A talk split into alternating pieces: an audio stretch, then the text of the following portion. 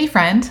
If you joined me for our last timely tips on episode 147 and 149, you know that statistically speaking, in less than eight seconds, your attention will be diverted to something else. Squirrel! With all the things competing for my attention via my phone, some days I feel like my dog Maggie, or maybe even Rocky, chasing after the squirrels in our backyard. And if you recall, even a goldfish has an attention span longer than a human these days. Sure, a goldfish and a dog don't have the device in hand nearly 24 7, but they also don't have a sense of what matters beyond the moment either. God has put that knowing in our hearts as humans. But let's be honest, we are still tempted to give our best time and attention to lesser things. Maybe you've been more mindful since this is the third episode on this topic. Or maybe you're still in default mode when it comes to how often and why you pick up your phone. Either way, paying attention to when you pick up your phone is the next step to intentionally choosing how to fill the void with what truly matters. So let's pay attention to when together. Hey, busy girl. Welcome to the Redeem Her Time podcast. Do you wish you were able to actually follow through on intentions and know where God wants you to focus? Do you find yourself looking up daily routines, time management, or life balance? Do you try to stick to your priorities, but find yourself overwhelmed and overcommitted because you said yes yet again? That's not the life He intends for you. Hey, I'm Lissa, Christian time management coach, priorities protector, and recovering to do list girl. And I get it. I filled my plate with all the things and felt stretched too thin and only half present. I wanted to say no without the guilt so I could be available for what mattered most. But I felt like I didn't have enough time, energy, or self discipline to make it all happen. Then, God led me to manage my time with faith as a foundation. On this podcast, you'll discover how to know what He's called you to, make the best use of your time, and overcome distractions so you can be more present and lovingly say no. It's time to give your best time and attention to what matters in this season and in light of eternity. Grab something to sip and open up your heart and calendar. I'm about to show you how to redeem your time with God at the center of it all. You ready? Now, before we go any further and something else distracts you, let me just say this declaration of digital independence challenge has been heart and life shaping. I've elected to put my phone to bed right after dinner for the month of July in order to fully focus on the conversation, interaction, or information that is right in front of me, aka to give my full focus to my family, myself, and the Lord as part of my intentional evening refill. And it's made all the difference in how my relationships, body, mind, and soul feel. And it's been so amazing to watch the other women in our Redeem Her Time community make similar declarations that address their digital dependence so they can focus on who and what truly matters in this season. So, if you're looking for inspiration and implementation to finally reach for your phone less often too, come join us and see for yourself, no matter what time of the month it is, or the year for that matter. And don't worry, Joining us won't suck you into the social black hole where your time mysteriously disappears. In fact, it's giving women back their time. Want your time back too? Come see for yourself at redeemhertime.com forward slash community or use the link in the show notes because I always leave it there for you. We've talked about a lot of scary stats the past few weeks, from how much of our precious time we give away to our devices 112 hours a month on average to be exact, to how it is affecting our attention span, reducing it down to eight seconds as of this date, plus many more. So go back and listen to episodes 147 and 149. All of it has an effect you can't deny. Studies show that 25% of teens forget important details about their close relatives and friends. Hello, I don't know about you, but I'm well past my teens and still forget things, my daughter told me earlier today. 7% of people forget their own birthday. Now, I've got that one dialed in, but I've had to stop to do the math on how old I am way too many times. And 39% of Americans have forgotten one basic piece of information or lose one item they use on a daily basis in the last week. A week, more like every day. All this forgetfulness undoubtedly causes issues in our faith walk, our relationships, our work and service, our finances, our health, our passions, our homes. But it's worse than a little harmless interruption. We've developed what Aldous Huxley wrote about way back in 1936, when people didn't even have TVs at home, that man has an almost infinite appetite for distractions. In his classic novel, Brave New World, the future he described was not ruled by a dictator, aka a tyrant on a throne, but by distractions. Remember those 3,000 tyrants in arm's length way? Such that sex, entertainment, and busyness are all it takes to unravel the fabric of society. Did he know something that we are hardly even aware of? Now, distraction is nothing new. James called it being double minded in James 1, verses 5 through 8. We are all looking for answers, aka wisdom. And while we should ask God, the source of all wisdom, we often turn to the voices on our phones instead. And then we wonder why we feel like a wave of the sea, driven and tossed by the wind of whatever it is that's in front of us in the moment. When we are distracted from the with God life, we are double minded and unstable in all our ways. As John Mark Comer points out in The Ruthless Elimination of Hurry, the problem is, even if we realize and admit that we have a digital addiction, our willpower doesn't stand a chance against the like button. And that's if we even admit we have a problem, because most of us won't. He goes on to point out that psychologists say the vast majority of our relationship to our phones falls at least under the category of compulsion. We have to check that last text, click on Instagram, open that email, etc. But most of us are past that to full on addiction. Addiction Really, Lissa? I mean, it's not like those other vices we know we should avoid, or is it? Let's see. The definition of addiction the relentless pull to a substance or activity that becomes so compulsive it ultimately interferes with everyday life. By that definition, I think we are all addicted in some measure to our devices. So let's take a test to prove my theory, or at least to create the awareness to do something about it. When do you mindlessly reach for your phone? In the past month, or even in the past day or week, total the number of these top 10 places where you've pulled out your device. Are you ready? At home.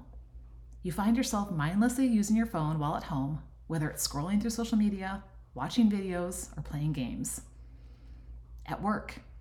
Despite being in a professional environment, you mindlessly waste time on your phone, checking personal messages, or engaging in non work related activities.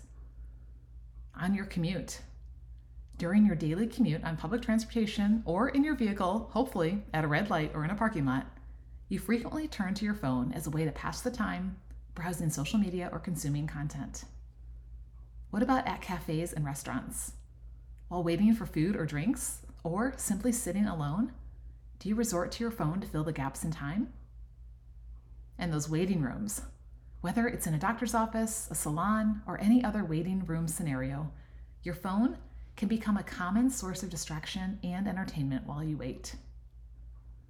Public transportation, or transportation in any form, planes, trains, and automobiles provide ample opportunities for you to mindlessly spend time on your phone to combat boredom during the journey.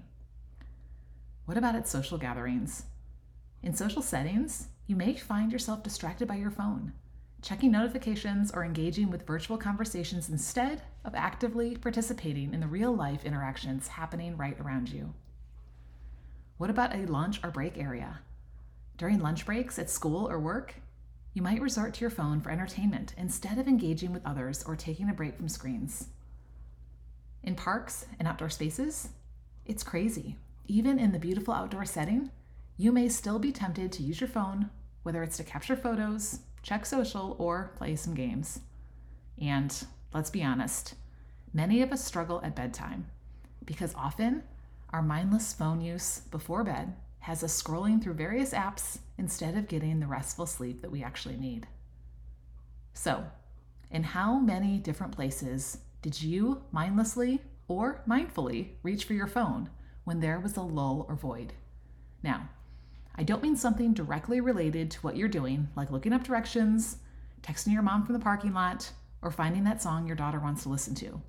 I mean, in how many places have you picked up your phone for no good reason? Got your number?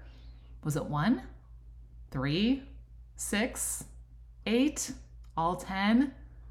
No worries. Just like last week with the reasons why, the number really doesn't matter. What matters is that when you reach for it in the moment, you're not fully present to who and what matters in the moment. And I bet if I were to ask you to look back, you wouldn't even remember what you thought mattered so much at the time. How do I know? Because I do it too. We've spent a lot of time on the road over the past few weeks, and that's one place I have to fight the temptation to fill the hours with a screen, all while missing the view, and more importantly, the connection and conversation with my fellow travelers. Another common place for me to whip out my phone is on the couch in the evenings. Instead, I should be giving myself a much needed break from screens, or better yet, creating intentional memories with my family, or refilling my spirit with the Lord, or resting my body with sleep. So, where do you tend to mindlessly reach for your phone? And more importantly, what matters more in that moment? The possible answers will vary as all of our lives are unique. But I guarantee one of these three is right in front of you at all times and would be a much better investment of your time and attention. Are you ready for these three? Number one, others. No one I know lives on an island. So whether it's at home, at work, at the store, at church, anywhere you're out and about, chances are there's someone around. We all know we should focus on our family and friends, neighbors and coworkers, but do we? And do we even take time to acknowledge the passerby we don't know and may never see again? I believe God has a reason for every person he puts along our journey or causes to cross our path. So don't pass them by without sharing a kind word, a smile, or a helping hand. Number two, opportunities. Now, most of us don't wake up and go through our day without a care in the world or a responsibility to fulfill. So, whether it's around the house, in your business or career, in your community, anywhere you're called to serve, paid or unpaid, formal or informal, noticed or unnoticed, for yourself or for others, there's something God has given you to do. But do you? That's not to say that intentionally taking a break is a bad thing, but are we living with intention? Are we looking for opportunities to serve God and to serve others? I believe God has a calling for us in every place He leads us. So don't leave any place without making it better. And number three, the one who fills us. I know, it may sound cliche, but it's true. Wherever we go, He is there. Chances are there are others around or ways we can serve. But sometimes we're in that place when no one and nothing needs our attention.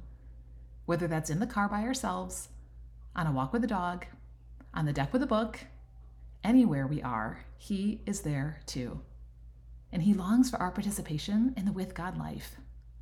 So maybe you can connect through prayer and speaking, speaking or listening, or through scripture and reading or meditating, or in creation through just enjoying or exploring.